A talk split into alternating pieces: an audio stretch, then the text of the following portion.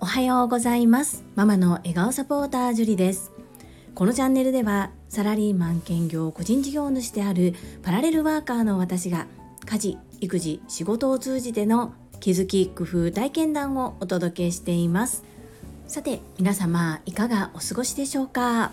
本日は先日受けた取材の動画が上がってきましたのでそちらを見た所感を共有させていただきます。本題に入る前にお知らせをさせてください。2月17日金曜日夜の7時30分からコラボライブ配信を行います。お相手はユッキーのときめきラジオのユッキーさんです。主催はユッキーさんとなりますのでユッキーのときめきラジオにて開催いたします。2月13日でスタンド FM の配信1周年を迎えられるユッキーさんのお祝いを祝しての初ライブ配信主催となります。ユッキーさんの心に残る素敵なライブ配信になるよう一緒に行ってまいります。お時間許す方はぜひ遊びにいらしてください。よろしくお願いいたします。そんなこんなで本日のテーマ取材を受けた動画を見ての自分の所感を共有させていただきます。最後までお付き合いよろしくお願いいたします。過去に何件かインタビューを受けたことがあるのですがその際のやり方は文章で質問を受けてその質問に対して文字で返すものでした。今回初めて動画による対談のインタビューを受けました。動画を実際にアップする前にテロップなど間違いがないか確認してくださいということで昨日出来上がった編集された動画が送られてきました。拝見してみて一番最初に自分が思ったことそれはかっこ悪いなという一言です。正直な気持ちを伝えるとこのまま公に発信するのは嫌だなそんな風な動画となっておりました。それは私が語っている内容ではなくて見た目ですね精一杯頑張ったつもりでしたけれども評価は他人がするということで客観的に自分の動く姿を見てあ外からはこんな風に映っているんだなっていうところを自分で見てものすごく反省点がいっぱいです。ですがせっかく取材していただきそして編集もしていただいたのでこのまま OK を出そうとは思っていますが自分なりにダメ出しばかりしても仕方がありませんので良かった点と改善できる点に分けてお話をさせていただきます。良かった点3つ挙げさせていただきます。1つ目あのなどの言葉のひげが少なめ。2つ目相手の目を見て話ができた。3つ目相槌を打てたです。まず1つ目のあのーなどの言葉のひげなんですがこのように音声配信を行っている時はかなり気をつけて言葉のひげが出ないようにしていたり語尾が伸びないように気をつけて配信をしております。ですがインタビューとなると相手からどのような言葉が降りかかってくるか事前に打ち合わせはしているもののそのままその通りに質問が投げかけられるわけではありません。その時にとっさに冒頭に「あの」というふうに言ってしまっている箇所が12箇所あったなというふうに思います。過去の自分と比較すればだいぶ減ってはいるものの公に出る動画ですのでやってしまったなという感じです。まあ、そこは今後の改善点として受け止めたいと思っております。そして2つ目相手の目を見て話すことができた。こちらは今回の撮影がインタビューをしてくださる方がカメラを手に持っての撮影でしたので結構こうインタビュアーの方と私の距離も近くそしてカメラとの距離も近かったのでなかなか難しい部分もあったのですができるだけカメラの方を見てくださいねと言われつつもどうしてもお話をしているとインタビュアーの方の目を見てしまっていたなというふうに思います。ですがこれは相手の目を見て話をするという意味では良かった点というふうにして取り上げさせていただきました。3つ目相槌なんですがこれはねちょっとデメリットの方でも挙げさせていただいているんですが若干うるさめの動きだったかなというふうに自分では思っております。品位品格という部分ではいまいちだったんですけれどもきちんと相手の話を聞いてそれに合わせて相づちは打てていた方なのかなというふうに思います。良い点良かった点として申し上げた3つですが結局のところマイナス面ばかりを語っているような状況ですが続いて改善点5つを申し上げます。1つ目動きがうるさい。2つ目目を見開きすぎ。3つ目口角上がってない。4つ目お化粧の発色が悪い。5つ目余裕がない。もう本当にダメなしだらけですよね。一つずつ見ていきます。一つ目動きがうるさいですが相槌を打つというのは大切なことだと思うんですがちょっとね動きすぎているかなというふうな自分の印象です。動きがうるさすぎるなというふうに直感的に感じました。2つ目の目を見開いている見開きすぎなんですがこううなずこうとしたり同意しようとすることを目を見開くことで私は表現しているなということに気づきました。これは動画で撮ってもらわないと気づけないことだったかなというふうに思います。3つ目口角上がっていない。これは自分の中では目いっぱい笑顔を作って対応をしているつもりでしたが全然動画となると緊張しているからなのか上がっていないなというふうに感じました。ということは普段からもっともっと口角上げるような感じで話をしていないといざという時には全然上がっていないんだなというふうに気づくことができました。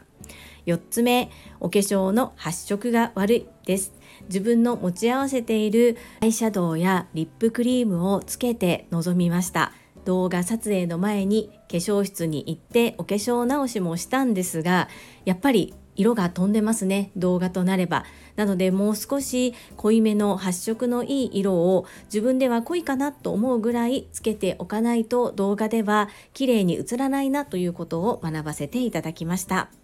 5つ目余裕がないです。身振り手振りもうるさいなというふうに感じてしまいました。もうなんかこの動画どうしようという感じなんですが今現時点の2023年2月時点の私ということでこれからもっともっとかっこよく美しくなるぞという思いも込めてこのまま OK を出しました。いやー本当に知っているとできるは違うというのを目の当たりにしました。そしてある程度できていると思っていたのは大違い大勘違いということもしっかりと自分の姿を客観的に動画で見ることで知ることができました。本当にいい機会だったと思います。ものすごくものすごくものすごく恥ずかしい動画ではありますがこのままいきます。今のありのままの自分をそのまま露出する形にさせていただきます。いやー本当に勉強になりました。本日は初めての動画取材を受けてみてということで自分の所感をアウトプットさせていただきました。最後までお付き合いくださりありがとうございます。とここまで収録をした後に本日この YouTube チャンネルの動画を公開しますというご連絡をいただきまして本当は本日の7時アップでしたが私のこの音声配信が5時30分タイマーセットということでお気遣いをいただきまして本日朝の5時にすでにアップされております。ものすごく恥ずかしいですが概要欄にリンクを貼ります。もしご興味ある方はご覧くださいませ。そしてもう一つ宣言をさせていただきます。私の大好きな大好きなチャンネルポッドキャストの人生の転機はチャンス。こちらに挑戦させていただくこととなりました。まだ日にちは決まっておりません。今まではお声がけいただいてもいやいや私なんて無理です。この言葉私の鉄板でしたよね。ですがマミピにバシッとカツを入れてもらった以降この言葉はもう封印していて私の使う言葉リストからはなくなりました。もう二度と使いません。比べるのは他人とではなく昨日の自分ということで今この現時点での自分を見ていただきたいなそんな風に思って挑戦チャレンジいたします。インタビュアーのうなみいくよさんお世話になります。どうぞよろしくお願いいたします。こちらはまだ収録も終わっておりませんので収録をしていただきそして実際に公開するタイミングで皆様にお知らせさせていただきます。どうぞよろしくお願い申し上げます。それでは本日もいただいたコメントを読ませていただきます。第530回雑談次男との親子対談コメント返信にお寄せいただいたメッセージです。越後屋さんからです。りんくん成長していますね。ハート。映画は感情を豊かにするためにもいいですよね。そういえば私も今年のやりたいことリストに映画館に4回以上行くとしましたがまだ一度も行ってないな。さてツイート私も確認しましたよ。以前モニさんのコメントでも話題にしたメンション作戦絶対効果的ですよ樹里さんの思いが尾形社長に届くようしたたかにアピールしていきましょう6時間は睡眠を確保するというやりたいことリストが今週は全くできていないジュリストナンバー14番のエッチ小屋でした。エッチゴヤさん、メッセージありがとうございます。そして、リンタのことを温かく見守ってくださり、ありがとうございます。はい、このメンション作戦、そして、モニさんのところに心温まるメッセージをいただけていたこと、私も拝見させていただきました。いつもいつもありがとうございます。睡眠時間が短いんですね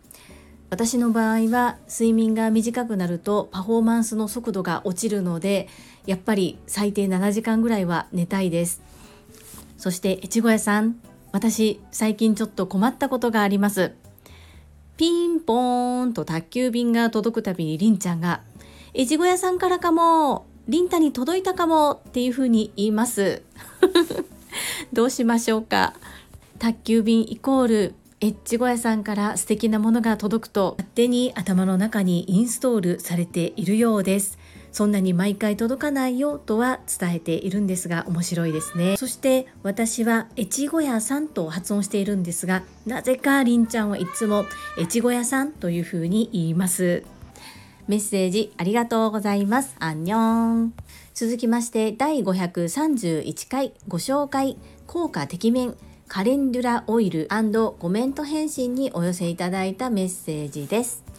英語学習者と世界をつなぐキューピット英会話講師高橋明さんからです。樹里さんおはようございます。カレンデュラオイルの使用感レポートありがとうございました。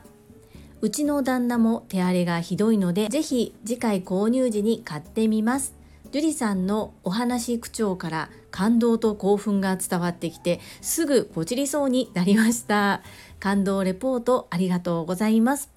高橋明さんメッセージありがとうございます。そうなんです。本当に申し訳ない言い方なんですが期待して購入したわけではないんですね。変に薬をずっと信じてしまっていたっていうところがあるのかなと思います。そしてお薬ではなくって自然の力がこれだけの効果を出すっていうことも本当に驚いています。手荒れに関しては本当に普段からいろんなものを触ったり手洗いが今ねたくさんされる状況だと思うのですぐには難しいかもしれないんですけれども本当に体全体の肌荒れに対してはうちの場合はすぐ効果が出て本当に驚いています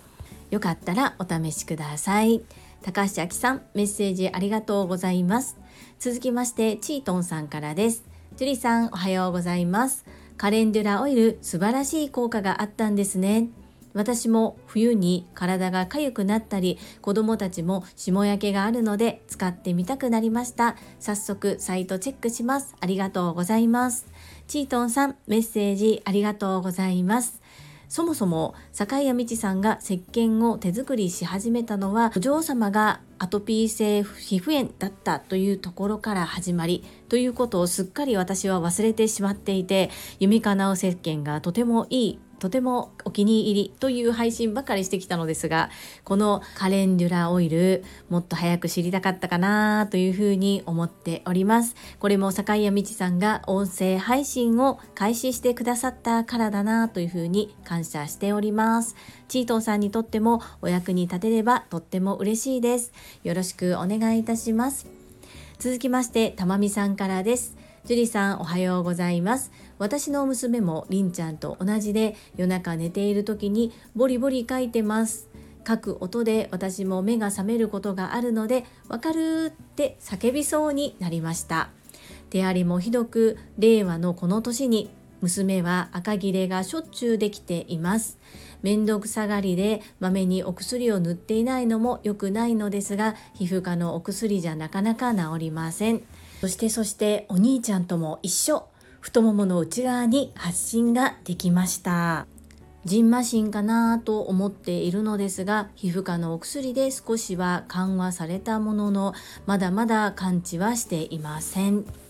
カレンデュラオイルめちゃくちゃ気になります。エレナ・フローラさん石鹸はいくつか使わせていただきましたが石鹸以外の商品は使ったことがありませんでした。ジュリさんご紹介ありがとうございます。試してみます。たまみさんメッセージありがとうございます。たまみさんのお嬢様のお話我が家の兄弟2人ととても似ていてなんだかとても心が痛いです。早く良くなればいいなそんな風に思います。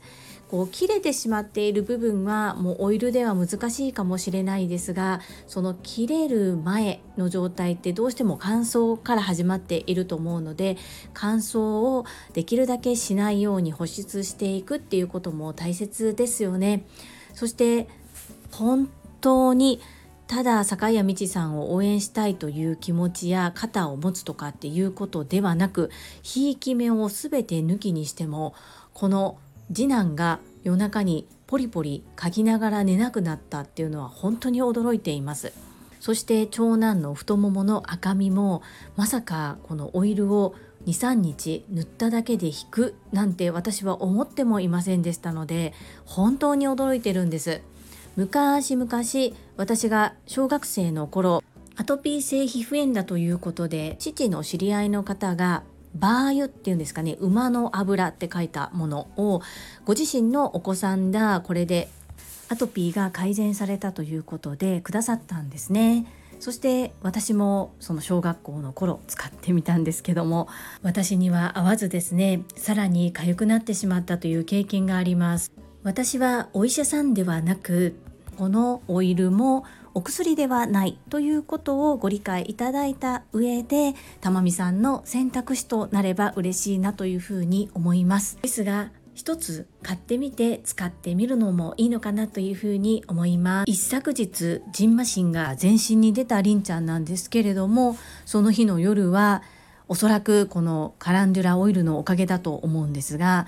一回も夜中に起きることなくぐっすり寝ることができてさらに顔に少しこうマスク荒れができていたんですが顔全体にも塗って寝させたところ次の日にはすっかり良くなっていました。本当に私自身がめちゃくちゃ驚いております。たまみさんメッセージありがとうございます。続きまして中島みゆきさんからです。樹里さんそうなんですよ。エレナ・フローラさんのオイルすごいんです。私の体験3つご紹介させてください。1私は約3ヶ月前から使用させていただいておりますが乾燥肌が治り調子が良いです。2先日蓋を閉めきれておらずテーブル上にこぼしてしまったため手に取り全身に塗ってみました。優しいハーブの香りに包まれたまま就寝すると眠りも深く良い目覚めを迎えられました。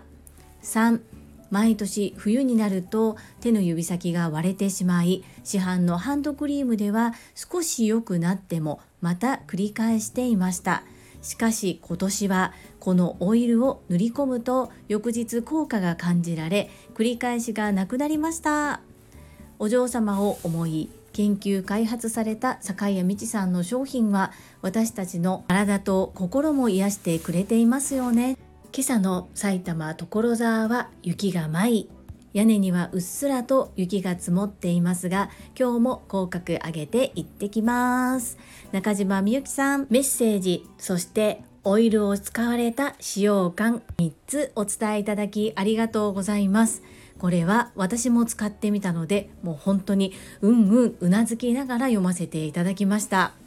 この良さをもっとたくさんの方に知ってもらいたい。そう思いますよね。本当に素敵なレポートありがとうございます。私もとっても嬉しくなりました。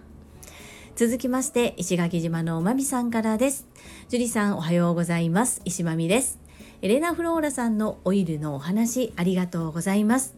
いやーなんか樹里さんの放送を聞いて私もオイル欲しくなっちゃったなぁ買おうかどうか悩み中。レモングラスのオイルも気になってるのよね。またカレンデュラシリーズだとオレンジカレンデュラの石鹸も気になっていて買いたいものがたくさんありすぎて困ってます。マミピーメッセージありがとうございます。私の配信を聞いて買いたくなったっていうのがとても嬉しいです。これ本当にただ単に坂井谷道さんを応援したいということではなく今回本当にこのオイルの効果がものすごく私驚いてしまって興奮して配信をしてしまいましたがもうリピート間違いないですね。しばらくこの子どもたちに使って私も使ってそしてどのように肌が変化していくのかっていうのを見てみたいと思っています。そしてオレンジカレンデュラの石鹸が気になる。これ私もすごくよくわかります。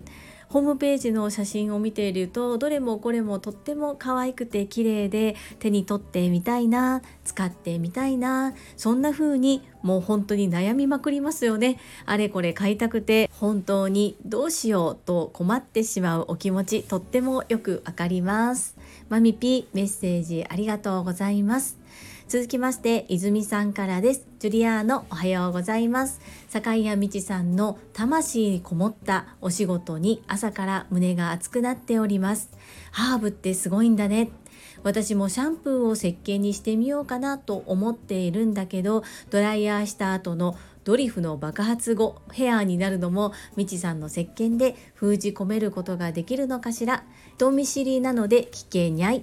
朝倉先生も石鹸シャンプー大絶賛されているし今シャンプージプシーハッシュタグ教えてジュリーさん。イズミーナメッセージありがとうございます。実は私この夢かなう石鹸は1年ちょっと使わせていただいているのですが最初はずっとクレンジング兼洗顔という感じで使わせていただいていました。そして多くの男性が髪にもいいということで、まあ、朝倉千恵子先生もそうなんですけれども髪の毛に使ってとてもいいというふうにおっしゃっていて私も一度使ってみたことがあるんですがどうしても髪の毛がキシキシするなぁというふうに思うんですね。逆に言えば他のシャンプーなどはいろいろな化学物質が添加されているんだろうなというふうにも感じています。そして坂谷道さんにそのキシキシ髪がすることに対して質問をさせていたただいたことがあります。そうするとお酢をつけるとそのキシキシが和らぎますよというふうに教えていただきました。化学反応ですよね。そしてこのお酢の匂いっていうのはあまり気にならないよっていうことだったんですが最近は私は朝倉千恵子先生の真似をさせていただいてしっかりと地肌髪の毛は夢かなう石鹸で洗わせていただき最後仕上げに少しだけトリートメントをつけています。このトリートメントも私は今100%植物でできたという、まあ、どこまでが100%なのかは怪しいんですけれども本当に一般的に市販販売されているものよりは添加されているものが少ないものを使っています。夢かなう石鹸に関して言うと活性エキスも入っているのでシャンプーや洗顔に使って流れた泡。これが水質をきれいにするというね本当に環境にも優しい石鹸ということで素晴らしいなというふうに私は勝手に思っています。一つだけ買って使ってみてもしちょっとシャンプーにはということであれば洗顔にも使えるのでお試しいただくのはいかがでしょうか？イズミーナちなみに私の髪質はものすごく硬く太く言うことを聞かずそして高校生の頃などは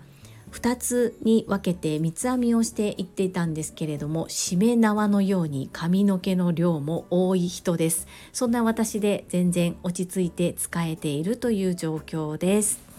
坂井谷美智さんは私も一度もお会いしたことないんですよ。朝倉千恵子先生が夢かなう石鹸をボイシーでお知らせしてくださってからのご縁です。本当に優しい方で石鹸愛あふれている方ですよ。スタンド FM も配信もイズミーナも個人事業主として活動されているのでいろいろと経営面でも参考になるお話が聞けると思います。イズミーナの参考になれば嬉しいです。ぜひご検討のほどよろしくお願いいたします。このイズミーナのメッセージに高尾さんからお返事をいただいております。イズミンシャンプーを石鹸に変えてもトリートメントは今まで通りに使って OK だと思うよ。そしたら髪の毛広がらないんじゃないかなと思うんだけどそれよりイズミンが人見知りだったとはそこが気になってしまった適用でした。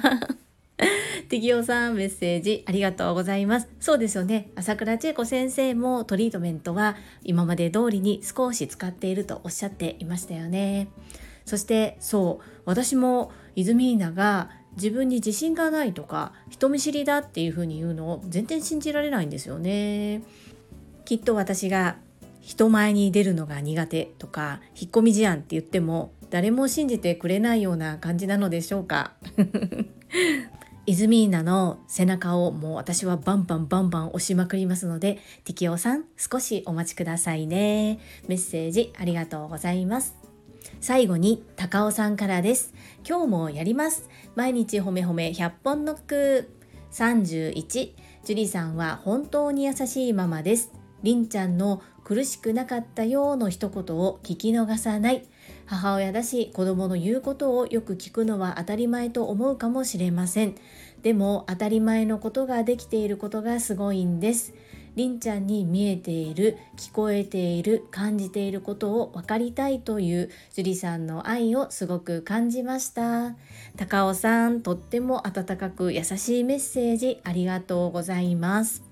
りんちゃんは発語がものすごく遅い子だったんですけれども喋り出してからは語彙力がすごいなっていうふうに大人の私でも思ってしまうような感じです。そしてこう使う言葉の選択が独特だなというふうに感じています。これも個性だなというふうに思うんですけれどもそんな中音が大きいのが大丈夫だったの話問いかけに対して大丈夫苦しくなかったよってああじゃあ普段は苦しいんだなっていうふうにすごく思いました。